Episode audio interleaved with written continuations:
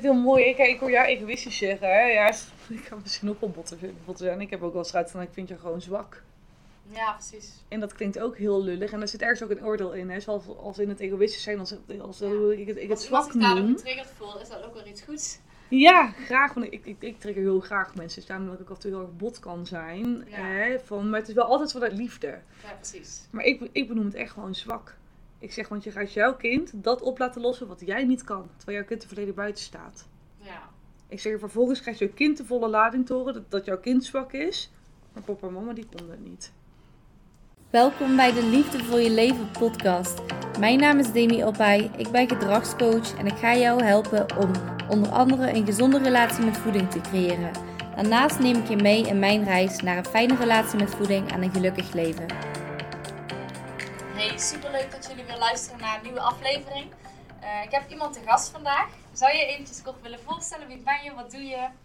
Nou, ten eerste dankjewel uh, dat ik bij je op de podcast mag komen. Mijn naam is Myrthe Pellemans. Uh, ik ben bijna zesentwintig jaar en ik zit op dit moment in mijn laatste opleidingjaar uh, van de opleiding Psychosociaal Lichaamsgericht Hypnotherapeut. Um, en ik run eigenlijk al drie jaar nu mijn eigen praktijk, waarin ik uh, cliënten begeleid met vooral de wat hevigere problematieken en trauma's, uh, om weer stevig in de maatschappij te kunnen staan. Dat was, was heel duidelijk, superleuk. Ja. Dankjewel dat jij er bent trouwens.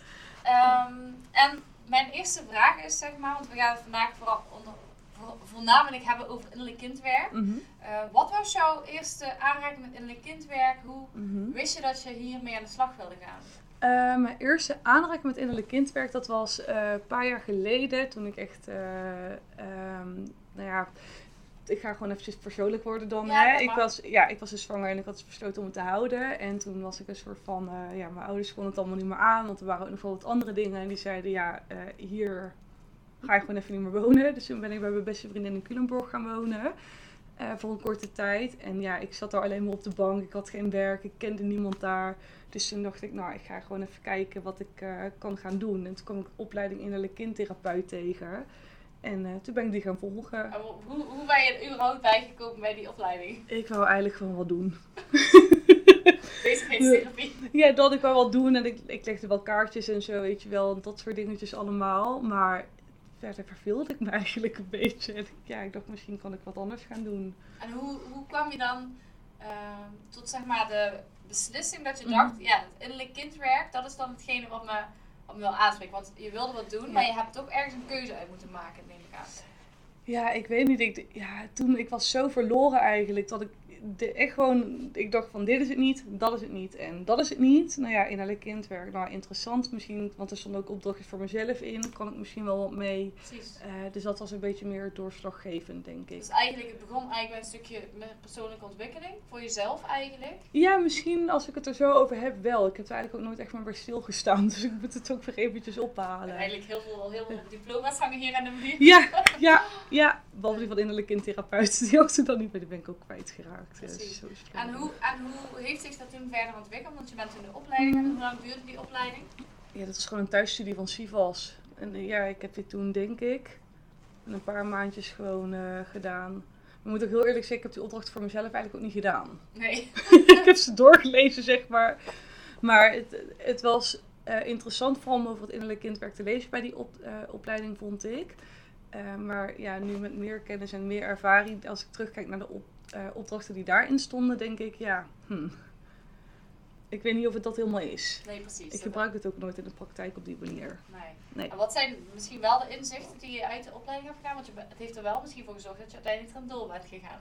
Ja, misschien wel. Ik denk eerder dat ik aan het denken was van, nou, misschien moet ik toch nog maar eens even wat meer met mezelf aan de slag gaan. Oké. Okay. Maar dan niet met die opleiding, maar gewoon op een andere manier door middel van therapie. Wel, wel mooi inzicht. Ja. Wel. En ja. Had je voordat je aan die opleiding begon ooit van innerlijk, innerlijk kind of innerlijk kindwerk gehoord? Ja, dat wel. Want ik deed natuurlijk ook wel kaartlezingen en zo toen al. En ik ben altijd al wat spiritueler geweest. En um, nu ik, als ik daarop terugkijk, kijk, ik vind binnen de uh, spirituele community, zeg maar, daar wordt heel erg het innerlijk kind, zeg maar, in, in gebruikt.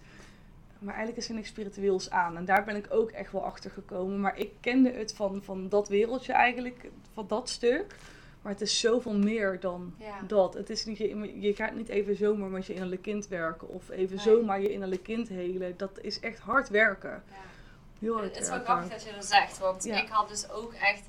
Uh, ik, ik zie mezelf op het algemeen best wel een nuchter persoon, mm-hmm. uh, maar ik sta wel overal voor open. En van, en als je me een jaar geleden iets had verteld over het innerlijk kind, ja. dan dacht ik echt, wat een spirituele onzin. Ja. maar ja. Uh, ik ben er ook echt achter gekomen, iedereen heeft een innerlijk kind. Ja. Um, iedereen kan ermee aan de slag en het zou zo goed zijn voor iedereen.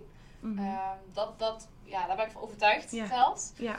Uh, maar kun je, kun je uitleggen misschien voor de luisteraars die mm-hmm. nog nooit van innerlijk kind gehoord hebben, wat, wat is een innerlijk kind precies? Nou ja, ik probeer hè, wat het precies is, er is niet één definitie van. Ik vergelijk het altijd een beetje met, um, het is gewoon eigenlijk jouw, jouw kinderversie, om het even zo te leggen, zeggen, die binnen in jezelf woont. En hoe ik hem dan altijd duidelijker probeer te maken is van nul tot twaalf ben je in principe je innerlijk kind. Want je wordt als je innerlijk kind geboren. Nou, op een gegeven moment hè, ga je puberen. Dus dan gaat dat innerlijk kind in die puber wonen. Nou, vervolgens word je adolescent. Dan gaat die puber met dat innerlijk kind in die adolescent wonen. Dan word je volwassen, want dan ben je volgroeid volwassen. Ja, en dan gaan al die versies weer in die volwassenen uh, wonen. En dat is altijd een beetje hoe ik hem probeer uit te leggen. Want... Ja. Dat is eigenlijk hoe dat het gaat. En dus er zijn heel veel, heel veel lagen van het innerlijk kind, zeg maar. Dus als ja. je één keer daarmee aan de slag bent gegaan, dan zijn er nog honderdduizend andere stukken waar je mee kunt werken. Dus eigenlijk. Ja, want je hebt een, uh, een baby is een innerlijk kind. Uh, misschien heb je geboortetrauma. Nou, dan moet je al met, met, met die baby gaan werken. Je hebt een eenjarig innerlijk kind, een tweejarig, een driejarig. Het hangt ervan af waar het trauma zit, waar de pijn zit, waar dat bijvoorbeeld de conditioneringen uh, zijn, zijn begonnen. En al, en al dat soort dingen. Ja. Daar hangt het heel erg mee samen. En um, toen jij zeg maar jouw eigen praktijk begon, mm-hmm. zeg maar, ben je toen ook meteen begonnen met alleen innerlijk kindwerk? Of ben je mm. weet je toen ook andere dingen? Nee, ik ben toen, uh, mijn praktijk ben ik even begonnen met de kaarten, Klopt, kaarten leggen en zo. Trouwens ook huisreinigingen en energetische healings. Met salie? Of, uh, ja, ja, met witte salie. Lekker uh, uit te roken zo, lekker ja. zweverig. Ja. Nou, ik heb ik heb toen ja. wel eens, uh, ik had een klant die, uh, mm-hmm. die uh, zei... Weet je wat, ik neem salie voor je mee. En toen yeah. had, ja, ik had er geen mening over, yeah. maar ik had het nog nooit gedaan. Mm-hmm. En uh, uiteindelijk, als je daar een keer van gehoord hebt, dan hoor je het ook steeds meer natuurlijk. Yeah. Dus uh, wat, wat is zeg maar, wanneer moet, je, wanneer moet je dat doen? Om even af te wijken van het onderwerp. Je huisreinigen bedoel yeah. je? Ja, het, het hangt ervan af. Hè. Ik zeg in principe, um, als het echt goed gereinigd is, dan zou ik, het ligt ook wel een beetje aan de grootte van het huis. Ik zou zeggen, doe het om de week of hou het even één keer in de maand even bij. Um, Maar vaak ook als dat er echt wat zit. En je weet niet hoe je het zeg maar. Want je kan het wegsturen. Maar dan komt het weer terug. Dus ik zorg altijd voor dat het ook echt wel gewoon over kan gaan. Want anders dan gaat het echt vervelend worden. Dus uh, over het algemeen wanneer dat je dus een, een, een. Ja, ik noem het altijd entiteiten zeg maar. Dus wanneer dat je een entiteit in je huis hebt zitten. Dat is gewoon dus heel van een overleden persoon. Die uh, vervelend aan het doen is. Uh, soms heb je activiteit dat deuren open gaan. Of je hoort voetstappen op de gang. Of er wordt geklopt of dat soort dingen. Uh, maar het kan ook zijn dat je heel slecht slaapt, alleen maar nachtmerries hebt. Of dat je in één keer heel erg ziek wordt in je huis. Ja, dat kan daar ook wel mee in verbinding staan. En dan adviseer ik het meestal ook. Uh, er hoeft niet altijd een entiteit te zitten. Het kan ook gewoon eigen verdriet en eigen energie zijn. En dan is het ook fijn om uh, het gewoon even uit te roken. Ja. Want je zei, jij deed het dan bij mensen, zeg maar. Maar is dat dan, um, is dat dan ook iets speciaals aan of zo dat je dat... Dat jij dat doet of dat hun dat doen, zeg maar. Wat is daar het verschil tussen? Uh, het verschil is, ik ben zelf zeg maar ook werkzaam als uh, paragnost. Okay. Ik heb op het begin trouwens ook helemaal niet, uh, nee, niet verteld, misschien minuten binnen.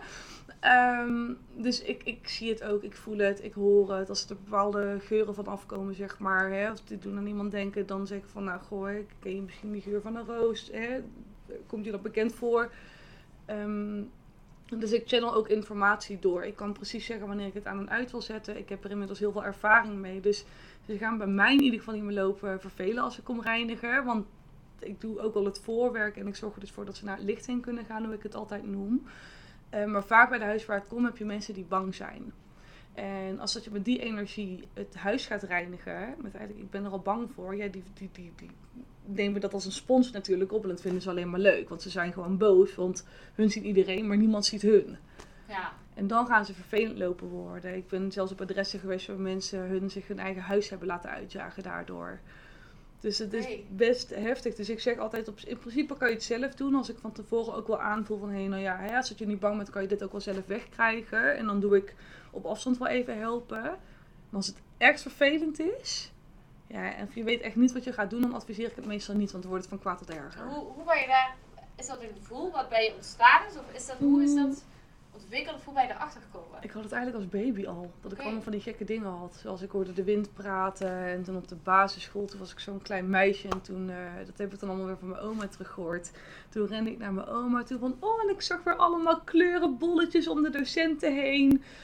Um, en toen dacht ik dat het normaal was dat ik allemaal dat soort dingen zag. En toen kwamen er dan een keer boze ouders naar school heen. Van Myrthe, die zit onze kinderen bang te maken. En toen kwam ik erachter, oh eigenlijk is het niemand heeft het. Niet normaal. Weet je, waarom heb ik dat wel en hun niet? Dus stond ik in groep, nee? Ja, groep vier of zo. Ik weet niet, groep vier of vijf. Nou, zei ik, nou, er was krachtdieren uit aan het delen. Nou, die wou een hond, oké, okay, dat is goed. En dan was ik het door aan het channelen. Ja, bizar. Vraag me niet hoe ik het deed, maar ik deed het en het lukte. En hoe, hoe, hoe, hoe ontvangen die kinderen dat dan? Hoe? Ja, dan zei ik altijd, ja, nou, wil je hem voelen? Ja, ik zei, nou, waar, waar voel je het warmer? Bij mijn linkerbeen. En kijk, maar als je hem kan aaien. Oh mijn god, ik voel echt die vacht. Ja, oké, okay, want het waren super nuchtere kinderen natuurlijk. Maar dat was van, ik van, oké, okay, next. Weet je wel. Dat is wel eigenlijk iets heel ja, bijzonders, toch? Ja, super bijzonder. Maar ja, je, je, als kind ben je van geen kwaad bewust natuurlijk. Hè, want je hebt geen idee. En ik heb ook echt wel uh, de kanten gezien waar heel veel mensen ook bang voor zijn. Ja. Dus echt het hele duistere stuk. En dat ook weg moet halen bij mensen thuis. En dat is heb je daar ook veel last van gehad dan? Ja, in Bali is er ooit, uh, toen ik erachter kwam dat uh, de oprichters van de organisatie, of twee van de oprichters van de organisatie, dat een van hen was overleden. Toen zat ik in Nederland en het eerste wat in mijn hoofd kwam, dus ik moet er één. Ik heb geen geld, maar het maakt me niet uit hoe ik daar kom, maar ik moet het uitzoeken. Maar ik had al zwarte magie in mijn hoofd en ik kom daar en uh, ik had me verslapen. Dat was me nog nooit gebeurd in Bali, ook niet in het half jaar dat ik daar had gewoond. En toen um, kwam Blondie, kwam me ophalen. Dat was de chauffeur van hun. Het was een beetje mijn mattie geworden dan een paar jaar daarvoor, in dat half jaar dat ik daar was. Ja. En het enige, het enige wat is tegen me zei van Myrthe, do you believe in black magic, black magic, black magic. En toen dacht ik van, zie je wel, daarom moet ik daar zijn. Want toen is het uiteindelijk op het hele kinderthuis nog gedaan. Toen dat ik er dus achter ben gekomen ook wie het had gedaan. Nou, toen oh, is het wat, wat gedaan? Zwarte magie. Dus uh, alle kinderen waren in één keer ziek. Uh, zelfs eentje daarvan is naar het ziekenhuis heen gemoeten. Die was weer heel kritiek en toen niemand wou, wou meer eten. Uh, niemand wou meer drinken, alle vrijwilligers waren ziek, iedereen had koorts. En je zou denken, het was een, een, een griepje of iets, maar je wordt niet allemaal tegelijk in één keer ziek. Nou, op een gegeven moment toen uh, hadden ze dat bij hun weggehaald. En toen had ik zoiets van, ik ben niet oké, okay, want iedere keer wanneer ik over die man, uh, waarvan ik meende dat hij het gedaan had, uh, die naam uitsprak, was het alsof iemand me zo vastpakte en mijn tong uh, begon te tintelen en voelde verdoofd. Ik ben toen bang van een rijdende scooter afgesprongen. Omdat ik bang was voor, voor honden. Nou, ik ben niet bang voor honden. Dus ik weet echt niet waar ik zat met mijn hoofd. Maar ik was in ieder geval niet daar. En uiteindelijk hebben ze twee keer tussenuit bij mij weg moeten halen. Nou ja, daarna kwam ik terug in Nederland. Ja, toen werd ik opgebeld. Ja, er is zwarte magie op mijn vader ga- gedaan. Uh, heb je ervaring met het weg te halen? Nee, ik had het daar natuurlijk geleerd. Dus zo ben ik dat stuk hoe, toen ook... Hoe deed je dat dan? Uh, sowieso met witte sari. Dus dat pak ik altijd mee. Het channelen. Ik heb ook edelstenen kristallen. Die heb ik ook. Um, dus dan had ik vaak ja, mijn alienschedeltje en mijn drakenschedeltje. Die had ik hier zo... Ja, staat symbolisch voor het derde oog eigenlijk. Maar die heeft daar een opening. En die nam ik altijd mee. Dus dan sloot ik het eigenlijk vaak altijd in. Ja, mijn eerste keer. Ja, dat was echt niet... Ja, het was wel... Het lukte wel. Maar je dacht echt, wat kom ik hier tegen? Ja, dat heb ik gewoon verbrand. Dus hè, daar moet je altijd mee oppassen. Want in principe mag je het niet zomaar verbranden. Ik voelde toen wel dat ik het mocht doen. Maar ik heb daarna ook nooit meer iets verbrand. Nee, precies. Dus dat... Maar hoe weet aanvoelen. je... Hoe, hoe, zwarte magie, hoe kwam je erbij? Hoe überhaupt het eerste gevoel dat het zwarte magie was? Hoe weet je dat dat... dat Intuïtie. Oké. Okay. Dat is denk ik de, de, de naam waar denk je dat je dat... Die gaves, waar denk je dat je dat vandaan hebt? Of hoe dat dat... Ik vind het zo lastig, want er zijn natuurlijk zoveel theorieën en al helemaal tegenwoordig ook over. Um, hè, want je hebt daar een benaming voor en je hebt daar een benaming voor. En dan komt er weer een nieuwe benaming van iets bij wat al heel lang bestaat. Dus ik vind dat een beetje lastig om te zeggen. Ik denk, ja, ik ben er gewoon mee geboren. En, ja, en hoe ben je omgegaan met, denk ik, mening of... of... Mensen, ik denk dat er heel veel mensen zijn die zeggen wat een onzin wat je allemaal zegt. Zeg. Ja, vroeger uh, trok ik me daar veel meer van aan, omdat ik ook heel erg lang gepest ben en zo. Maar toch, als ik dan weer wat zag op school... Daarover ook, of niet? Poh, misschien wel, maar dat durf ik niet meer heel direct te zeggen. Want mijn, ja, mijn kindertijd is een beetje een blur, zeg maar. Ja. Ik weet ook niet uh, veel verdrongen en zo. Uh, maar ik weet wel nog dat er boze ouders waren. Ja, precies. Vooral dat. En dat op de middelbare school weet ik wel. Want toen waren mensen heel vaak bang. Maar tegelijkertijd vonden ze het ook alweer interessant. Maar het was, voor mij was het heel normaal. Dat carnaval uh, vroeg ik wie gaat er maar even stoppertje op het kerkhof spelen in het donker.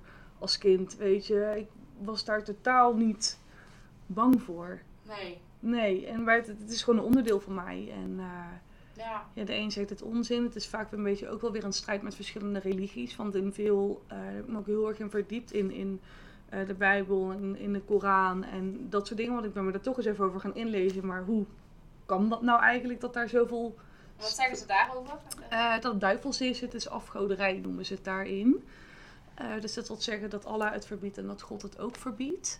Om dat te doen, want dan kom je natuurlijk niet in de hemel en zo. Maar bij het stukje hekserij ook. Dus wel. Ja, maar ja, dan denk je, ja, dan maar een heks en dan zie ik dan wel. Ja, precies. Als je het ook niet meer, als je mensen mee kan helpen. Ja, daarom. En ik zal het ook nooit... Ik krijg ook vragen van, uh, gaat... Uh, hè, ik ben nu met die jongen aan het daten, praat hij met tien andere mensen. Ja, dat is iets wat ik nooit zal beantwoorden. Want dan ga ik zonder toestemming en iemands energie voelen. Ik doe niks zonder toestemming. Nee, precies. Altijd als ik de toestemming of van één van één iemand heb en dat moet over diegene gaan. En als dat die, die man of die jongen toestemming heeft gegeven... Precies. Dan kan het daar gewoon op invoelen. Maar zonder toestemming doe ik niks. Oké. Okay. Nee. En doe je dat ook nog veel in je praktijk, zeg maar? Ik moet heel eerlijk zeggen dat dat echt afgenomen is sinds ik therapie ben gaan geven. En dat vind ik eigenlijk ook wel jammer. Want dat is natuurlijk... Ja, dat, ja, mijn praktijk, mijn kindje eigenlijk is een beetje daarmee begonnen natuurlijk. Ja. Dus ik hoop dat dat wel iets meer terugkomt.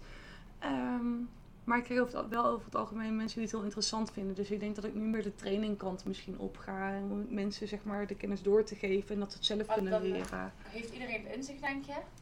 Kan je allemaal trainen.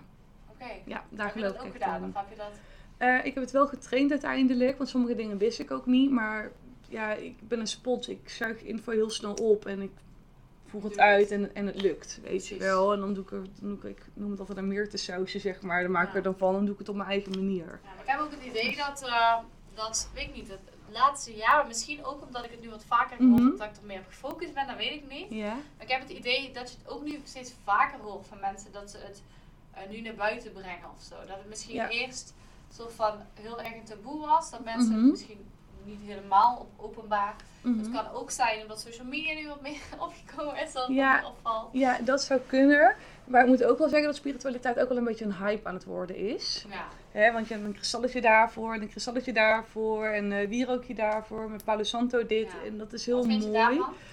Ja, om heel eerlijk te zeggen, nou een beetje mijn haren recht van overeind staan. Ja, precies. En dat is niet eh, dat, ik het, dat ik het afkeur. Ja, misschien onbewust ergens ook wel, ook wel weer een beetje... Ja. Wel. Heel veel dingen misschien niet echt zijn en dat... Ja, dan denk ik van ja, weet je, je kan heel leuk een rozenkoorts bij, ja, bij je dragen. En, dat, en het helpt ook, hè. Het helpt bij babytjes bijvoorbeeld met buikkrampjes. Het lost wel dingen op. Uh, maar we zijn hier op aarde. Dus we moeten niet naar daar gaan. Maar als dat het vanuit boven komt, zeg maar, en uh, vanuit het universum of wat dan ook, zeg ik altijd, we moeten het naar beneden halen. En dan kan je het ook toepassen. Ja, maar het precies. blijft nu allemaal een beetje te erg zweven. En dat vind ik zo jammer, want daardoor komt, wordt het ook als, als een... Uh, ja, ik heb heel vaak het woord zweefteef uh, ja, tegen mij gehad, terwijl het helemaal niet zweverig is. Nee, maar, maar ik kan wel uh, begrijpen ja. natuurlijk dat, kijk, ik, ik, ik heb echt mm-hmm. helemaal geen oordeel of zo, dat had ik vroeger uh, over zulke dingen. Yeah. Maar weet je, ik geloof dat er veel meer is, mm-hmm. dat sowieso. Maar kijk, het is alleen zo, sommige dingen, ik, ik weet het gewoon nooit zeker, omdat ik het zelf niet, uh, ik, ik geloof wat je zegt. Yeah. Maar ik ga het zelf niet ervaren, dat. Ja, en dat is ook een beetje wat dat die spiritualiteit ook is. Want als dat wij, kijk, wij weten hè, dat we nu met z'n tweeën hier op de bank zitten te praten. We zijn een podcast aan het ja. opnemen. Uh, we weten dat, dat, dat die bank, hè, dat we lekker, hè, zit, zit, zit toch wel redelijk zacht. De, de brand in kaarsje, dat is allemaal tastbaar. Ja. Maar al die andere dingen, als we dat hebben over entiteiten en energieën. En dat, het, je kan het nooit honderd procent zeker weten. Nee, ook een paragnost niet. Dat is honderd procent. Ja, je kan het heel, dat kan iedereen thuis uitproberen. Want hoe kun je anders, ja, dat is ooit een voorbeeld wat iemand mij ooit heeft gezegd. Mm-hmm. Hoe kun je anders in godsnaam uh, bellen met iemand tegen, aan de andere kant van de wereld? Ja. Dat is toch ook, dat is ook een soort van energie? Alles is energie, hè? Deze bank is ook energie, maar ja. het is verhard. Wat ik hier trouwens. Wat wil je? Oh, steeds bij jou, oh, dit ja. is bij jou, ja, sorry. Ja, dit doet maar niet uit. Thee drinken. Ja. Um, ja eh, dus het is... Dus, oh nee, hm? Wacht, ik moet eventjes de dingen, de iPhone opslagruimte vol. Ik zet hem heel even op pauze.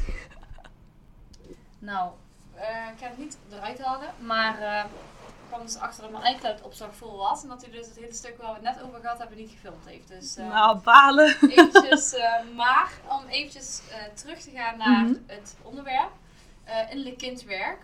Um, is dus eigenlijk totaal niet zweverig. Dat is gewoon niet zo. Nee, ja, het is heel erg thera- therapeutisch, denk ik, ook wel onderbouwd. En eigenlijk ook wel heel erg logisch. En ik vergelijk het altijd een beetje met de politiek. Ja. Als dat je eens gewoon een keer naar een debat kijkt, is het net een stelletje pubers of een stelletje kinderen die getriggerd worden omdat, ze geen, omdat ze geen gelijk krijgen in hun eigen standpunten. Omdat ze afgewezen voelen, zijn ja, niet goed genoeg. Juist, en die gaan dan met dingen en verwijten naar elkaar lopen gooien. Nou, dat zijn dus, wat daar gebeurt in, de, in zo'n debat zijn vaak gewoon pure reacties vanuit een innerlijk kind of vanuit een innerlijke puber. Ja. Ik zie daar, tenminste als ik daar therapeutisch zeg maar naar kijk, dan zie ik daar geen volwassenen staan. Ik zie alleen maar kinderen. Ja, inderdaad. Ja. Als je het nu zo zegt, ik vind inderdaad, uh, volgens mij mag je daar niet eens meer, uh, volgens mij als je iemand beledigt, dat mag al niet, maar eigenlijk wat ik zeg, een belediging, het zegt meer over hoe jij het, uh, hoe jij het oppakt. Ja. Snap je? Ja. Dus, dus uh, ja, precies dat. En wat zijn in, in jouw praktijk, zeg maar, mm-hmm. uh, je doet dus innerlijk kindwerk wel, vooral hypnose? Onder andere, hè, innerlijk kindwerk is heel breed. Ik denk uiteindelijk, in, wil je echt naar de kern heen gaan en wil je echt je dingen oplossen, dan zul je altijd terug de tijd in moeten om het, hè, naar dat punt ja. heen te gaan. Uh, en dan kom je eigenlijk altijd wel in je kindertijd uit. Precies. Uh, misschien had je emotioneel onbereikbare ouders. Um, Dat heb ik ook weer in de praktijk, maar ik werk toch echt wel ook wel vooral met wat heftigere, ja, heftigere wat trauma's dan. Uh, seksueel misbruik okay. zie ik heel veel hier. Um, uh, mishandeling, zowel fysiek als mentaal, zie ik ook hier.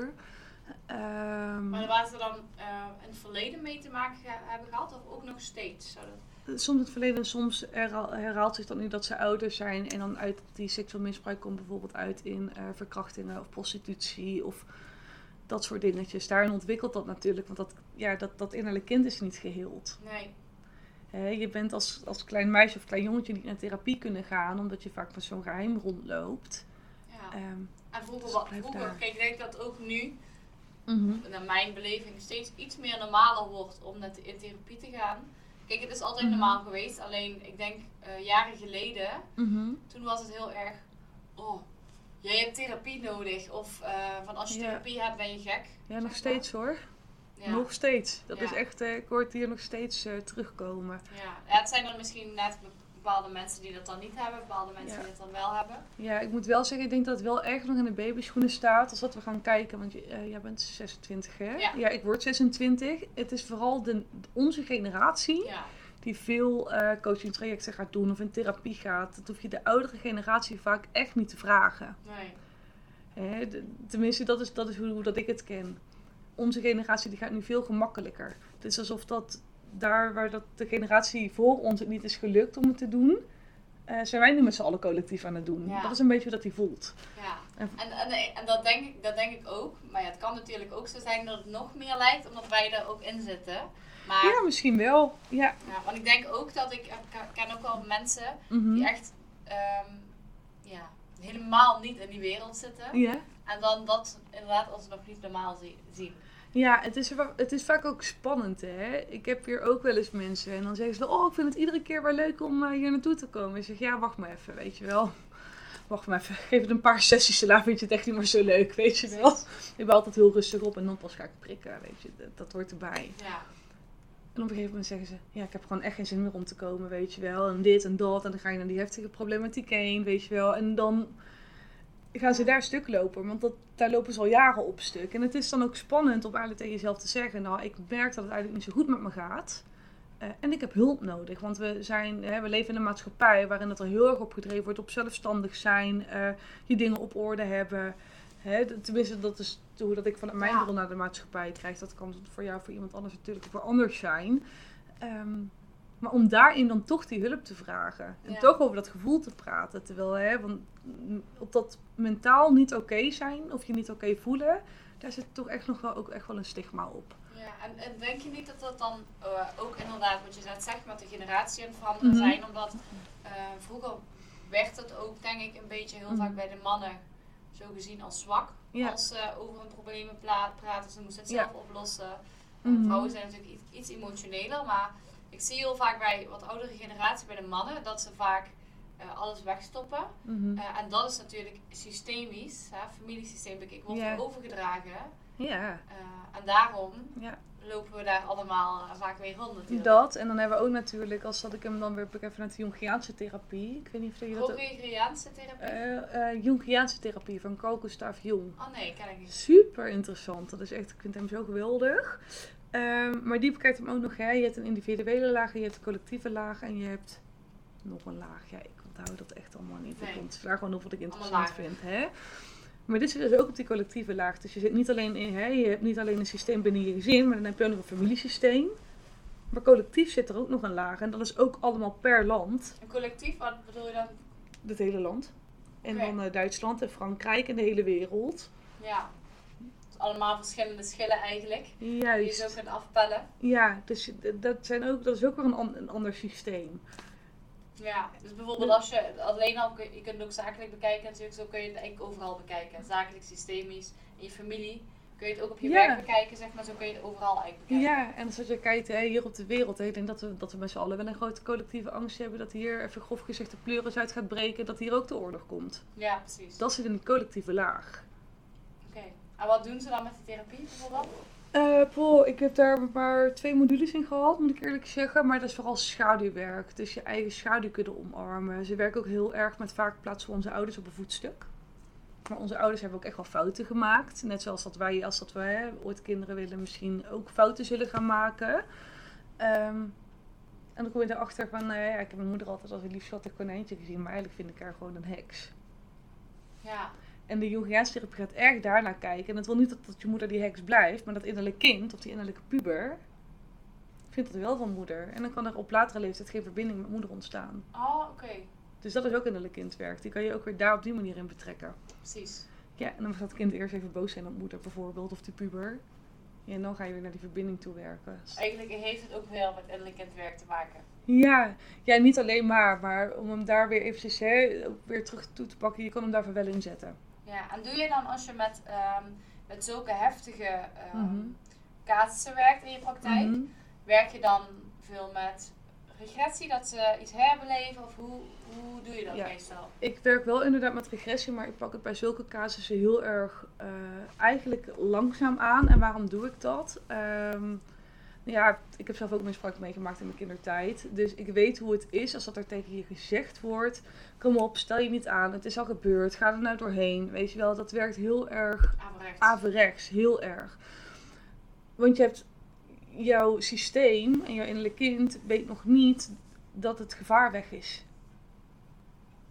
Dus als dat daar geen vertrouwen zit, ja, dan kan je ze wel hè, hier in de hypnosestoel leggen met regressie gaan werken. Ja. Maar en dan? Dan uh, hebben ze het dus alleen in de regressie, herbeleven ze het, ja. maar wat haal je er dan inderdaad uit? Dat, dus ik ben nu ook dan met mijn scriptieonderzoek ook aan het kijken van hoe dat dan seksueel misbruiksslachtoffers die dat in de kindertijd hebben meegemaakt, hoe dat ze zich nu weer veilig kunnen gaan voelen in hun lijf. En wat daarvoor nodig is, weet je, wel om daar, daarin te gaan kijken, want het is, het is zo heftig. Ja. Heb jij dan ook met een kind gewerkt, dat jij daar ge- echt aan gewerkt hebt en dat dat echt naar boven gekomen is allemaal? Ja, en nog steeds. Ik ben er tijdens de, niet tijdens een sessie achter gekomen, wel in mijn therapietraject. Uh, en ik heb nu inmiddels al vier jaar therapie en ik heb nog heel veel uh, om aan te therapie te gaan en om aan te werken. Het is met één deel van mijn innerlijk kind krijg ik gewoon nog steeds geen contact. Nee, precies. En dat is, dat is het meest beschadigde deel. Ja. Um, maar dat komt iedere keer mijn innerlijke puber bijvoorbeeld weer voor. Dus je ziet ook dat... In mijn geval, en ik zie het hier ook wel terugkomen in de praktijk, is dat die innerlijke pubers vaak ook wel die innerlijke kinderen beschermen. Ja, precies. En dat uitzicht dan bijvoorbeeld een heel zelfdestructief gedrag. Zoals bijvoorbeeld?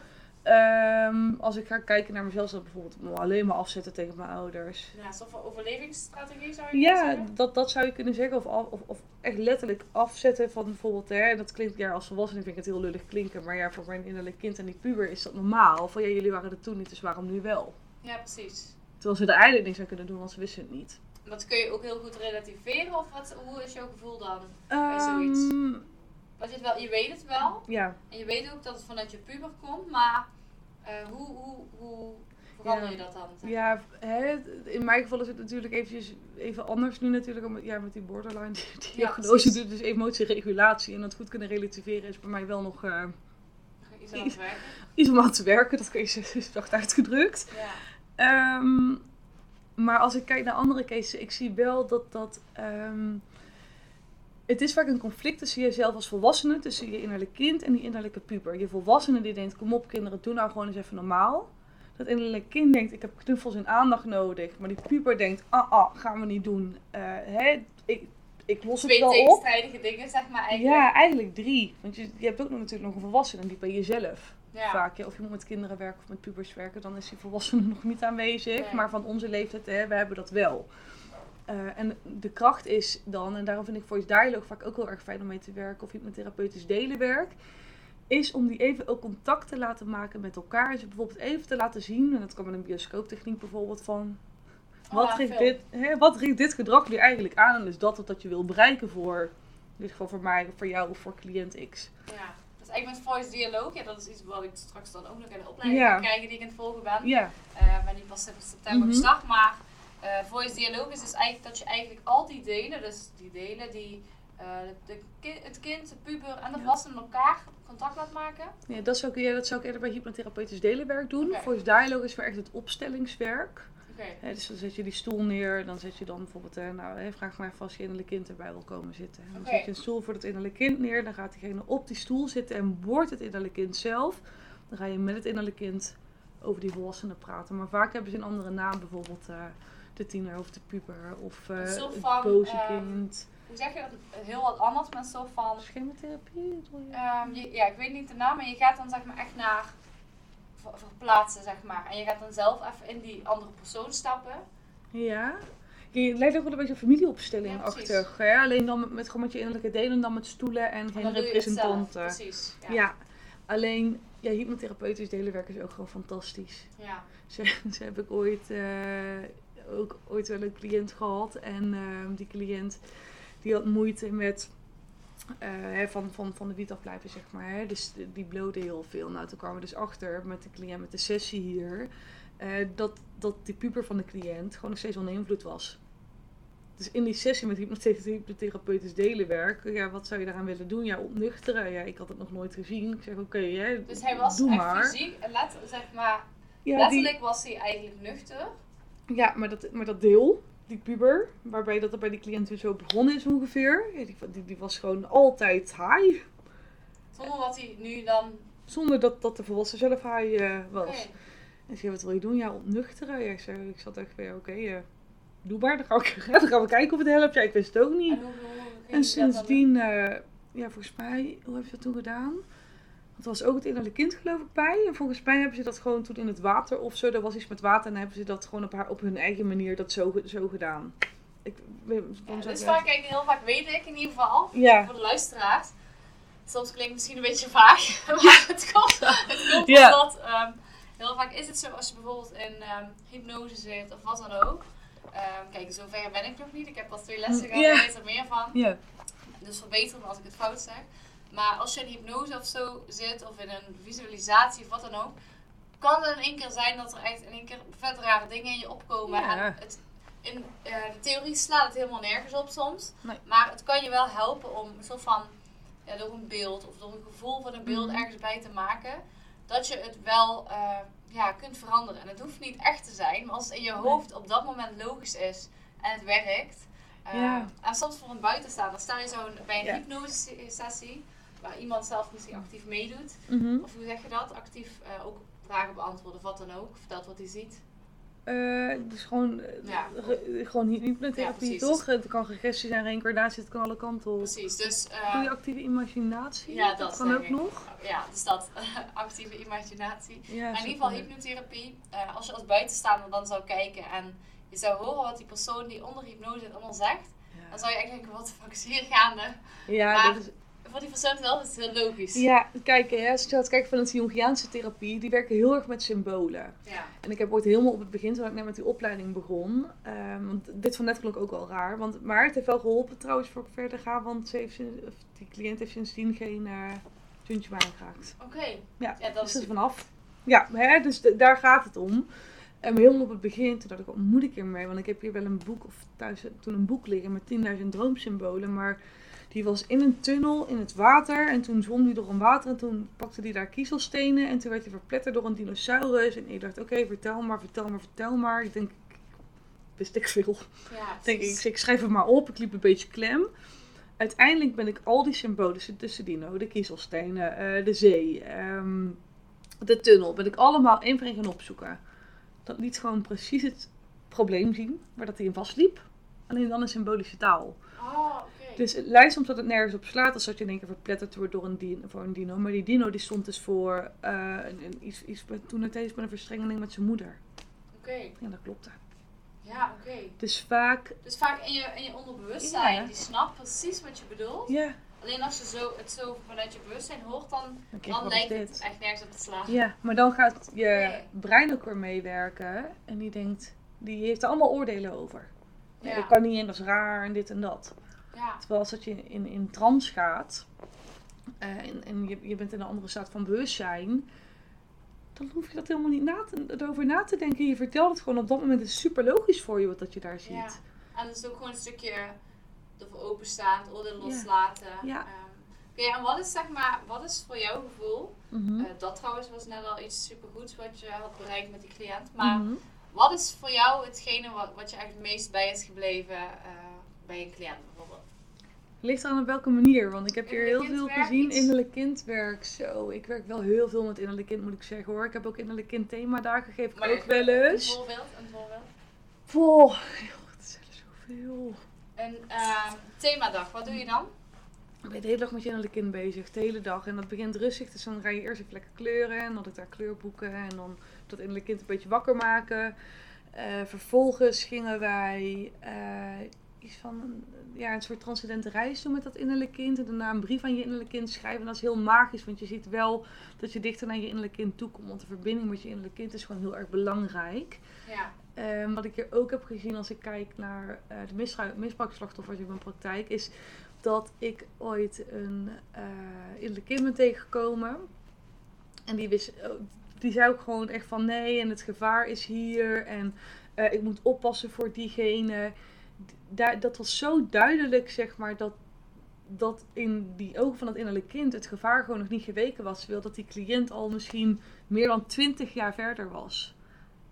Oké. Okay. En dat vond ik, toen had ik wel even zoiets van, wow.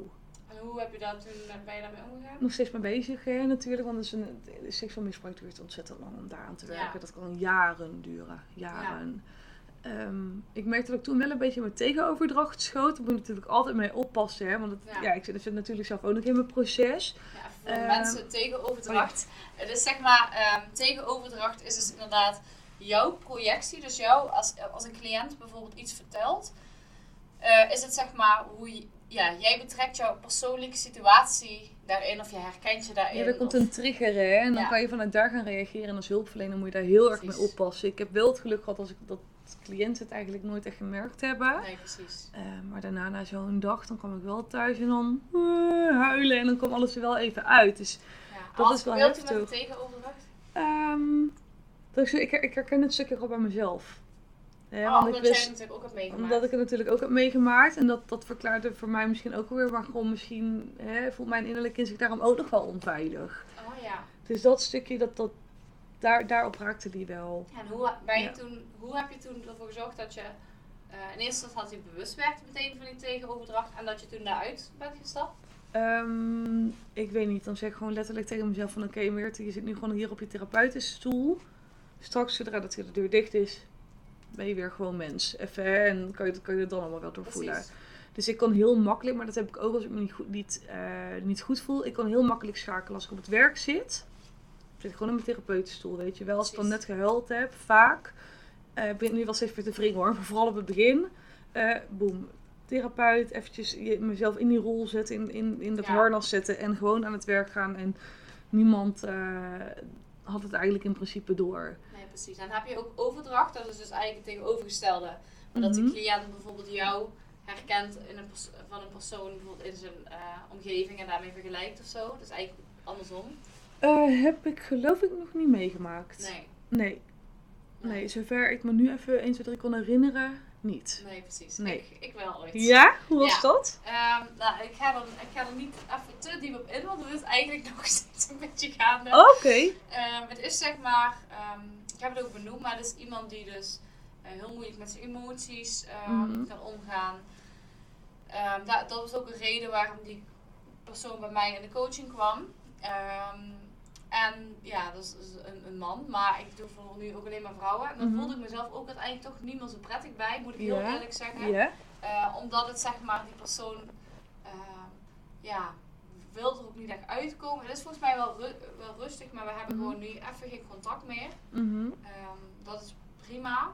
Ik heb gedaan wat ik kon, mm-hmm. maar het was echt heel erg een overdracht. En ik weet ook dat die persoon dat eigenlijk bijna iedereen in zijn omgeving had. En dat het ook heel moeilijk was om ja. dat... Uh, ja, maar ik heb het verder had ik het nog nooit meegemaakt. Nee. Misschien niet doorgehad, dat kan. kan.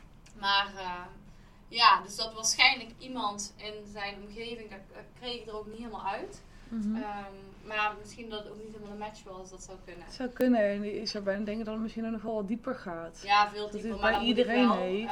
Uh, een, natuurlijk ja. een afspraak hebben om erachter te komen, anders ja, het niet. Ja. Uh, dat is het wel een aantal ja. maanden geleden, zeg maar. Maar ja. uh, nee, dat heb ik dus wel ooit gehad. Tegenoverdracht, ja. ik denk dat je dat wel vaker gaat bij iets heel simpels. Als ja. iemand vertelt, dat heb ik ook gehad, dat je dan dan meteen... Ja. bij jezelf gaat kijken. Ja, ja, dat doe ik wel vaker, maar meer ook vanuit een stukje uh, ervaringsdeskundigheid.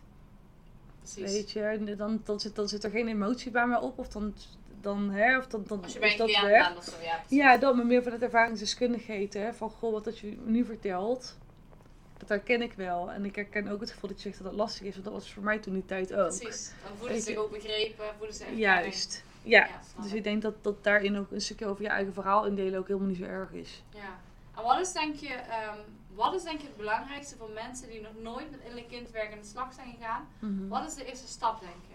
Terwijl misschien vindt de stap naar therapeut gaan nog te groot. Ja, um, de eerste stap, het, ik denk dat het vooral het erkennen is dat je misschien in je kindertijd eh, iets lastigs hebt meegemaakt. Of dat je misschien dingen tekort gekomen bent. Um, of dat je je bewust gaat worden van je gedrag. Van hé, hey, nou misschien reageert ik nu inderdaad wel een beetje als een puber. Of als een stampvoetig ja. kind, weet je wel. Die wel of niet herzin krijgt. En ik denk dat bewustwording en je daarvan bewust durven worden de eerste stap is.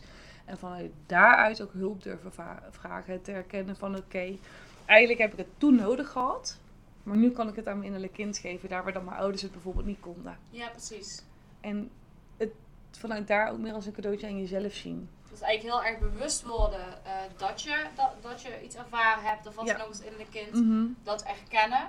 Uh, en uiteindelijk ook gewoon kijken van wat mijn ouders me niet hebben kunnen geven. Hoe ja. kan ik dat aan mezelf geven, zeg maar. Ja, ik uh, ben nu bij een nieuwe therapeut en hij heeft me één dingetje verteld. En dat klinkt heel bot, maar ik hou van botheid af en toe. Gewoon recht voor de raap, weet ja, je wel. Duidelijk.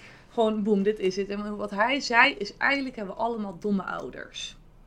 En het klinkt heel lullig als dat je dat eigenlijk zo eruit hoort. Of als dat je dat zo voor het eerst hoort. Maar er zijn maar weinig ouders die um, weten hoe dat de levensloop werkt. Ja. Of uh, die, die weet zeg maar wat dat er moet gebeuren op het moment dat um, hè, een, een kind huilt. Als het er zelf vroeger niet mocht huilen. Nee, precies. Dat met... komt nu. Kijk, ja. ik, heb, ik heb nog geen kinderen dan. Of mm-hmm. ja, dat verhaal hebben jullie al gehoord in een andere podcast. Maar... Mm-hmm. Um, Kijk, ik weet natuurlijk ook nog niet hoe ik het doe, maar ik denk wel yeah. toch dat ik uh, qua het stukje inderdaad uh, bekend mm. ben met systemisch, yeah. weet qua emoties in een yeah. kind, dat ik daar in ieder geval uh, de kinderen wel heel goed mee kan helpen. Yeah. En dan is aan de andere kant onze valk alweer, hè, omdat we in, in die wereld leven, is dat we moeder dat... zijn van het kind. Ja. En niet de, de hulpverlener van Precies, het kind. Ja. En daar zie je het heel vaak ook, ja, ook weer misgaan. Kind, zei je toch? Ja, nou, ik heb twee keer een miskraam gehad. Oh, okay. Dus één keer, ik had toen wel besloten om het te houden, twee keer. Uh, maar dat mocht niet zo zijn. Oké. Okay. Ja. Dus, en hoe is dat? Wat voel je nu? Uh, nu oké, okay. dat is toen ik dacht dat ik het verwerkt had. Maar ik ben heel goed in uh, weg, wegstoppen. Precies, um, ja, dat is helemaal iets natuurlijk. Nee, en ook dat ja, ik ben heel zelfdestructief gedrag, zoals uh, wegdrinken en dat soort dingen allemaal. Ja, precies. Um, Dus dat had ik op die manier gedaan. Toen was ik ook de familieopstellingopleiding of systemisch werkenopleiding. En uh, dat was de laatste opleidingdag. De laatste opstelling hadden we gedaan voor examen. En ik zeg, ik ben niet mezelf, weet je wel. Ik, ik, ik, ik werd een stenen standbeeld.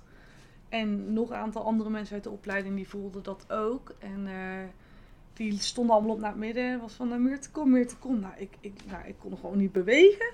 Nee. En op een gegeven moment dus stort ik helemaal op de grond aan huilen. En daar kwam dus eigenlijk al dat verdriet wat ik al die tijd heb weggestopt en heb weggedronken. Van die ja. miskraam kwam eruit. Toen kwamen mijn drie kleintjes erbij. Want de eerste keer was van een tweeling en de andere keer. Waar oh. twee meiden, de andere keer was van een jongetje.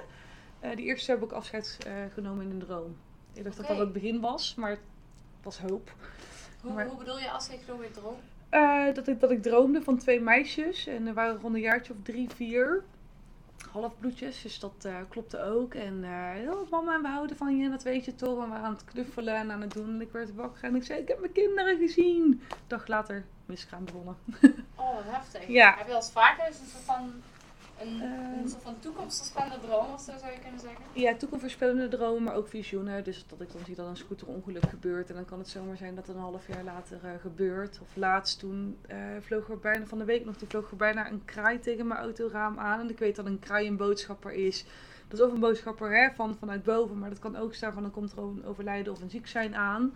Ja, en toen kwam de naam van mijn oma in me naar omhoog. En toen had ik uh, mijn oma geappt van... Hé, hey, uh, oma, alles goed met je? Want ik, ja, ik heb een beetje een raar onderbuikgevoel. Ja, zover ik weet wel. En toen kreeg ik uh, gisteren te horen dat ze ziek was. En toen kreeg ik vandaag, voordat jij kwam, een appje van oma van... Uh, die onderbuikgevoel uh, sprak dus blijkbaar toch de waarheid. Oh. Ja, dus ik heb ook heel vaak overlijden aangevoeld van mensen die... Na, ja, maar ze is naast, wel... Ze is wel... Uh, voor nu, ja, ze krijgt medicatie nu.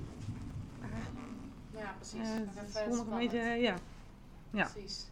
Dus dat, maar hoe ja. mag ik vragen, even helemaal, ja, een beetje weg van het onderwerp. Mm-hmm. Maar hoe lang is dat geleden? Als ik mag vragen van, die, van de mis, van de mis? Uh, dat is nu, de eerste is drie, drie jaar geleden, denk ik. Ja, drie jaar geleden. En de tweede is een jaartje geleden. Bijna okay. twee jaar. En heb je het gevoel, heb je daar een bepaald gevoel bij dan, dat het... Dat je een beetje bang bent voor als, als het mocht nog een keer gebeuren? Of... Ik merk wel inderdaad dat ik het vertrouwen in mijn lichaam een beetje kwijt ben. Maar als ik alles bij elkaar pak, met het misbruik en zo erbij, dan heb ik nooit echt vertrouwen in mijn lijf gehad. Nee, precies. Dus dat kan natuurlijk doorwerken uh, daarin. Precies, dus, dus dat is okay. een stukje waar wat natuurlijk met ja. therapie ook ja. aan gewerkt kan worden. Ja. Okay. ja. Want, je, want je zit zelf ook bij een therapeut, zeg je. Mm-hmm. Hoe vaak heb je dan een sessie? Uh, voorheen was dat drie jaar lang bijna iedere week. Oh, ik word gek. Oh, ja. Dat is echt zo niet, uh, niet chill. Nee. Um, nu... Uh, Wat vond je nou vooral niet chill eraan? Ja, dat was een routine.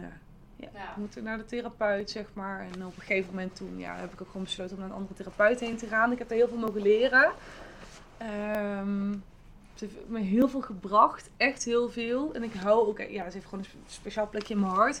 Maar ik denk dat ergens op een gegeven moment de grenzen een beetje weg zijn gegaan. Ja, dat we meer een moeder-dochterrelatie hadden dan therapeut-cliëntrelatie. Overdracht, hè? Tegen ja, overdracht, tegen overdracht. Heel erg. Ja. En toen ging het ook wel een beetje wringen. En um, nou goed, het, gewoon dat, dat eventjes. Maar uh, vanuit mijn kant in ieder geval. Maar het lijkt me wel dat je daar ook in ieder geval vanuit kan leren dat je dat niet bij je eigen cliënten wil. Want dat werkt gewoon niet. Nee, dat wil ik ook niet. Of je moet ervoor kiezen om geen, geen therapeut-cliënt meer te zijn. Nou, dat kan ook natuurlijk. Maar... Ja, maar dat zou apart zijn. Want dan, ja, het is, je hebt ook een stukje professionaliteit en ja. zorg ook voor de cliënt te dragen. En ja, dat lukt er gewoon niet helemaal meer. En dat is oké, okay, weet je wel. Ik heb heel veel mogen leren. Uh, maar nu is het of om de week. Uh, of er zitten nu dan uh, twee weken tussen. Precies. En het is fijn. En dan zijn we een uurtje bezig. En als dat er niet echt de diepte in zijn gegaan... Uh, dan kan ik vaak die week daarna gewoon terugkomen. Maar we hebben echt aan het thema gewerkt. Dan zit er gewoon even een week tussen. Um, en wat doen jullie dan echt? Uh, ook hypnotherapie? Hypnotherapie, of? Systemisch werk is heel veel op nodig. Uh, we zijn ook wel een stukje met, met de structuur van de borderline bezig. Okay. Uh, maar ja, ik merk gewoon... Ja, ik moet nu ook een opdracht doen. En ik merk gewoon ergens... Weerstand. Ja, ja. Of opdrachten en dan... Ik weet niet um, of ja, ik moest een tijdlijn of iets maken. Wanneer dat dus mijn puber het overneemt. En uh, waardoor ik dus geen contact kan maken met dat innerlijk kind. Maar ik merk gewoon...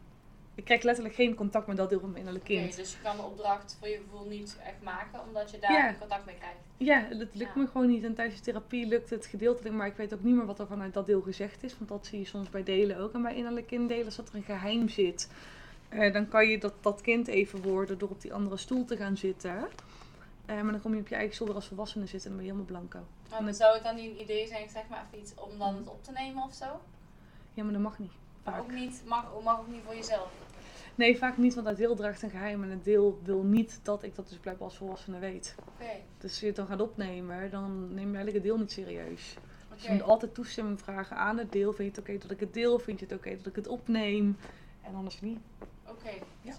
Ja. Ja, dat is wel inderdaad een dingetje. Ja, dat is echt een dingetje, want je hebt respect voor de cliënt, maar je moet ook altijd respect voor het delen hebben. Hè? Precies. Eh, want anders krijgt de cliënt het nog lastiger. En dat, ja, dat deel gaat echt lelijk doen. Dan. Ja, precies. Ja. Wat is hetgene waar jij, um, wat jij dus inderdaad... Um, Ja, dus de eerstvolgende stap is dus eigenlijk het stukje wat we zeiden al erkennen. Mm, ja. uh, om het even af te sluiten zo meteen. Dus eigenlijk mm. erkennen. Um, ja. En uiteindelijk de liefde ook aan jezelf teruggeven, wat je niet ja. hebt gehad. Nog iets? Ja, ik denk wel, hè, zoals ik net helemaal op het begin ook al zei, er is helemaal iets van gemaakt van draag maar een rozenkorstje bij je hè, en je innerlijk kind wordt geheeld. Of schrijf een brief aan je innerlijk Precies. kind. Het helpt op korte termijn, ja. maar het lost niet op. Wil je echt dat aangaan? Dan adviseer ik eigenlijk altijd echt om in therapie te gaan. Ja, precies. En waarom? Omdat dat is, als dat jij je ding niet oplost met je innerlijk kind en je wil laten kinderen, dan gaan je kinderen het voor je op moeten lossen. Ja. Het blijft doorgegeven worden totdat iemand het aankijkt. En dat geldt ook met, met, met herinnerlijk kindtrauma of met kindtrauma. Ja, wat ik nu zeg is misschien ook een beetje bot, maar ik zeg altijd... Gewoon jaren. Ik zeg altijd, maar dat zeg ik sowieso in een podcast yeah. vaker, van ik vind het egoïstisch als je er niet aan werkt, als je die voor kinderen hebt of kinderen wilt. Yeah. Uh, want jij bent niet alleen het slachtoffer, even hard gezegd, maar ook uiteindelijk jouw kinderen. Mm. En misschien als jij jezelf vaak niet belangrijk genoeg mm-hmm. vindt of wat dan ook, is het wat makkelijker om te denken als uh, voor, voor je kinderen, zeg maar, om er dan aan te werken mm-hmm. in plaats van voor jezelf. Uiteindelijk wil je het voor jezelf doen natuurlijk, maar um, misschien om te starten. Ja. ja, ik vind het heel mooi. Ik, ik hoor jou egoïstisch zeggen. Hè? Ja, ik kan misschien ook wel botten zijn. Ik heb ook wel eens eruit van, ik vind jou gewoon zwak. Ja, precies. En dat klinkt ook heel lullig. En daar zit ergens ook een oordeel in. Hè? Zoals als in het egoïstisch zijn, als, als ja. ik, ik, ik het zwak noem. Als ik daarop getriggerd voel, is dat ook wel iets goeds. Ja, graag. Want ik, ik, ik trigger heel graag mensen. Dus daarom dat ik altijd heel erg bot kan zijn. Ja. Hè, van, maar het is wel altijd vanuit liefde. Ja, precies. Maar ik, ik benoem het echt gewoon zwak. Ik zeg, want je gaat jouw kind dat op laten lossen wat jij niet kan. Terwijl jouw kind er volledig buiten staat. Ja. Ik zeg, vervolgens krijgt jouw kind de volle lading te horen dat, dat jouw kind zwak is. Maar papa en mama, die konden het niet. Precies. Ja, dat klinkt ook ja, misschien heel nee, maar hard. Het is wel goed, maar als iemand zich echt ja. getriggerd voelt, dan goed. Graag zelfs. Ja, zo, precies. Ik heb ooit, volgens mij, ik heb dat ooit eens in een podcast mm-hmm. uh, net benoemd. En dan heb ik letterlijk door die opmerking uh, heb ik dus echt cliënten gekregen. Mm-hmm. Dat ik uh, volgens mij in een podcast over eetbuien ging, dus eigenlijk ja. over. Ik zei, ik vind het gewoon egoïstisch als je er niks aan doet, want um, ja, als jij kinderen wilt, dan je draagt het over aan je kinderen. Je bent, jij bent niet het slachtoffer. Nee. Je kinderen, of de toekomstige kinderen zijn het slachtoffer. En, ik hoorde ja. dus van heel veel mensen dat die opmerking dus echt uh, binnenkwam. Ja. Uh, dus weerstand is inderdaad heel goed. Ja, daar uh, zit groei in, hè? Dat, dat, dat, dat is gewoon... Precies. Wat is, uh, wat is uh, jouw... Uh, wat is jouw een missie of een visie voor de komende jaren? Ja, dat vind ik heel lastig, omdat ik zo zoekende ben nog nu natuurlijk... om met alles wat gaande is in mijn privéleven. Met de diagnose, ja. uh, met de medicatie, met uh, nog mijn eigen proces. En wat borderline ook wel een beetje typeert, is van hot naar herspringen. Dus hè? Dus ook, heb ik ook heel erg. Hè? Ja. Dus dan is het dit en dan is het dat. En uh, nog niet allemaal weten wie je zelf bent. Dat is ook echt een ty- ty- typisch een borderline ding. Ja. Daar kan aan gewerkt worden, maar het duurt gewoon maar, heel lang. Ik denk, hè, ik, ik, mm-hmm. ben, ik, weet, ik weet niet zeker, maar mm-hmm. wat ik wel naar denk, dat het ook nog eens daarbovenop, dat het daarmee te maken kan hebben, ook nog eens misschien met een miskraam te maken kan hebben. Mm. Of zo, een stukje hormonen of zo. Nee. Ik, ik, ik merk in ieder geval bij mij, ja. ik had het toen heel erg, ja. uh, na dat stukje, mm-hmm. dat ik echt... Ja, dat heel veel inzichten kwam daardoor. Ja. En dat ik toen ook even een identiteitscrisis had. Nee, dat, ja, dat, nee maar ik heb dat niet? altijd ook echt wel gehad. Ook vanaf de puberteit al en gaan er rillen. En ik wil misschien dat daardoor nog ergens geworden. Nee, dat nee. niet? Okay. Nee, dat niet. Nee, het is altijd al gehad dat, dat chronische gevoel van leegte en dat depressieve Precies. gevoel en die suïcidale gedachten. Dus het is echt dit. Je zit of helemaal daar en dan ja. is alles goed, of je zit helemaal hier en dan is, dan is alles fout. Heb je daar dan ook iets van, uh, iets van een diagnose of zo van gehad? Dat ja. je iets van, uh, een, hoe zeg je dat weer? Um, ja, ja de, iets met depressie? Nee, ja, echt borderline persoonlijkheidsstoornis. Okay. Dus okay. echt niet eens in de structuur, maar echt, uh, het zit echt in de persoonlijkheid. Ja, precies.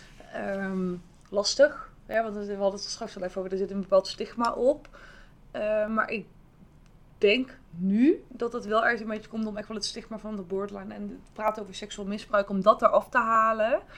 Uh, maar hoe het zich dat vorm gaat geven. Ja, ik geloof dat die dingen komen niet voor niks op mijn pad. Misschien een mooie missie straks. Ja, om daar ook open over, over te delen. Bijvoorbeeld ook als, als therapeut zijnde. Hè, van hoe is het om als therapeut zijnde borderline te hebben. En ja. hoe kan je als... Want je kiest er niet voor. Snap, nee, hè? Ja, het gebeurt. Hè. Het trauma is een trigger. Maar nou je kunt er wel mee leren omgaan natuurlijk. Vanuit je ja. bewustzijn naar je onderbewustzijn helen, zeg maar. Ja, maar ook...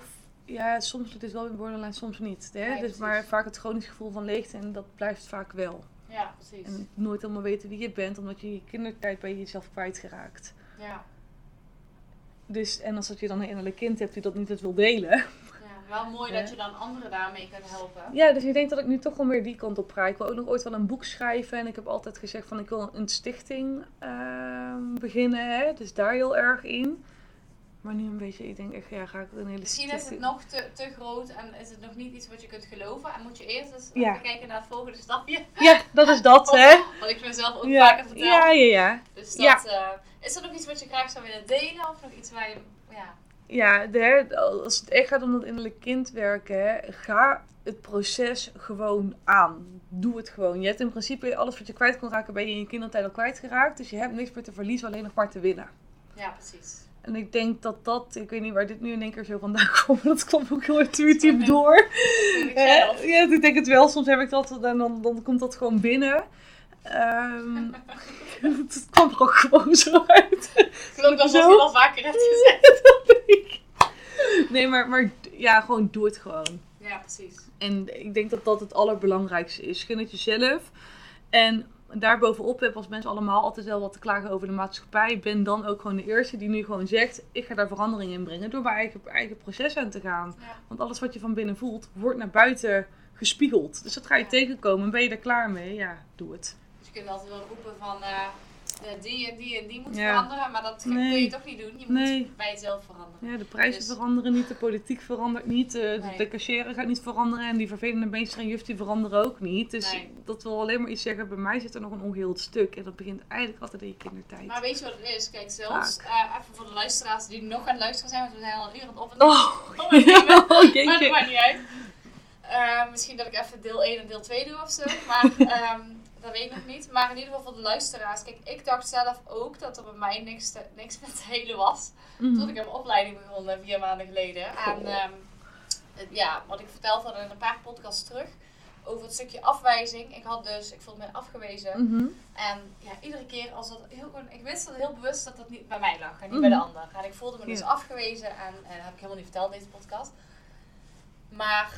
Um, Toen, ik, ik werd dan emotioneel, maar ik, ik wil dan normaal weglopen. En ik denk, wat slaat het op dat ik nu moet huilen? Mm-hmm. Terwijl, ja, ik snap het echt niet. Mm-hmm. En toen wist ik nog niet van mijn innerlijke kind af. Mm-hmm. Toen kwam dat pas naar boven dat dat was vanuit iets vroegers. Mm-hmm. Uh, dat ik in regressie kwam uit een situatie waar ik dus niet geaccepteerd werd met mijn emoties. Mm-hmm. En dat ik, als ik me afgewezen voelde om iets heel kleins, al werd ik even tien seconden genegeerd om niks. Dan kon ik echt, de emoties kwamen helemaal op. En ja. ik snapte het niet zelf. Ja. En ik, ik zag het niet als een probleem, want vaak liep ik weg en dan was het mm-hmm. weer goed. Yeah. Uh, maar nu kon ik niet weglopen en toen kwam dat pas eruit. Yeah. Dus zelfs als je denkt dat je niks hebt om aan te werken, er is altijd iets. En natuurlijk, yeah. je, je wilt geen problemen creëren, maar die problemen die zijn er al. En je hebt er waarschijnlijk yeah. meer last van dan dat je denkt. Mm-hmm. Maar je bent er gewoon al gewend aan. Ja, en wat dat je daarin heel ver misschien voor jezelf zou kunnen doen, is gewoon om een journal bij te houden en gewoon even bij jezelf ja. in te checken. Hè? Van bijvoorbeeld wanneer dat jij in een vervelende situatie komt. Ja. En het triggert jou uh, op een manier wat voorbij je volwassen leeftijd gaat. Hè? Dus eigenlijk terug die tijd, want je weer echt dat stampvoetend kind voelde. Of die rebelse, boze puber. Dan weet je eigenlijk al ja. dat inderdaad. Hè? Want dan ben je ook een beetje aan het overcompenseren en zo. Um, hou dat bij je in een journal en schrijf dat op. Op het moment, en dat zie je heel, heel vaak bij uh, binding en uh, verlating heel vaak, is dat...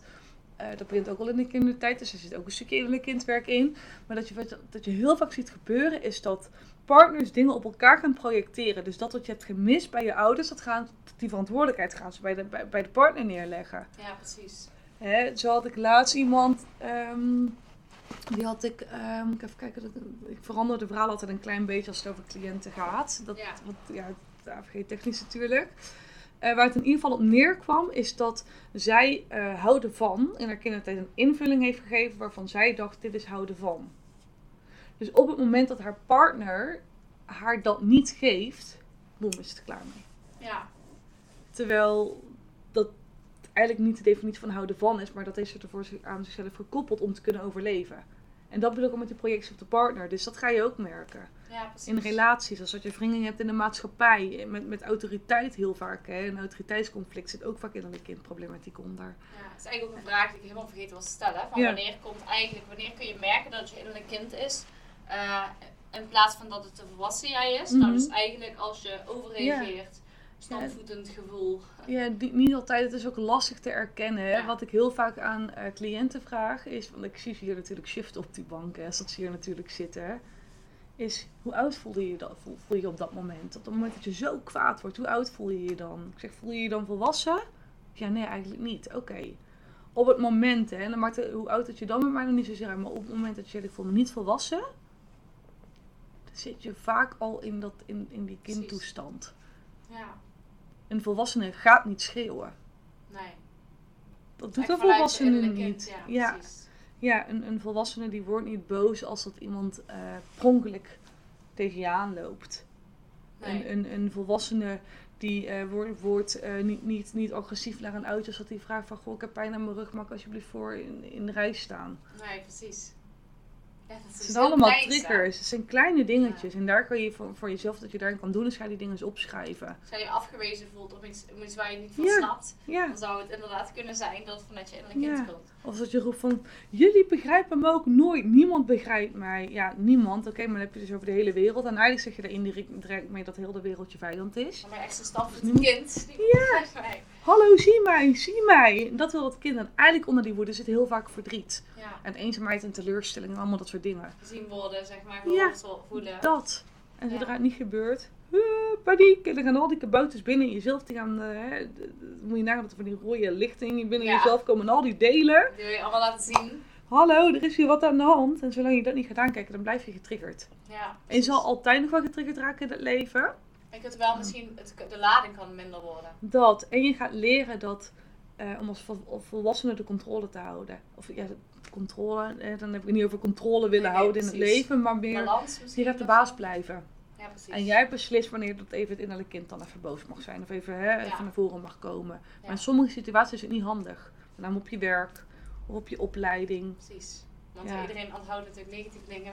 Veel ja. langer dan de positieve. En, en de buitenwereld ziet niet... Uh, de, die, die zien jou als volwassene, maar die zien niet dat daar een verdrietig, boos, beschadigd innerlijk kind of innerlijke puber zit. Nee, precies. Dus die zeggen, hey, die wordt altijd boos.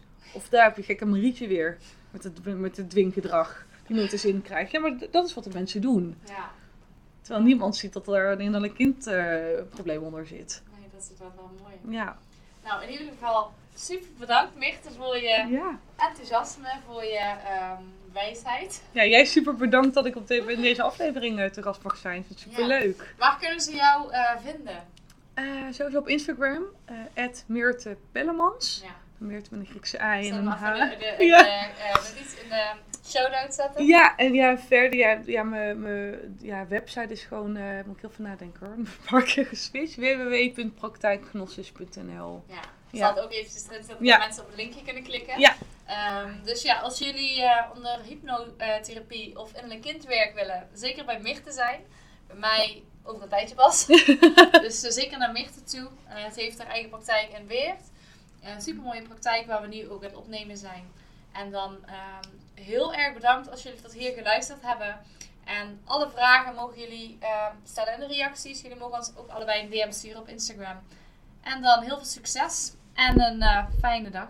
Doei doei. Doei. Bedankt voor het luisteren naar de Liefde voor je Leven podcast.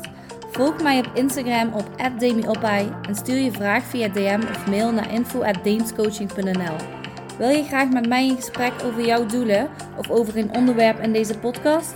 Laat het me weten. Support mij door te abonneren op deze podcast. Tot snel. Doei doei.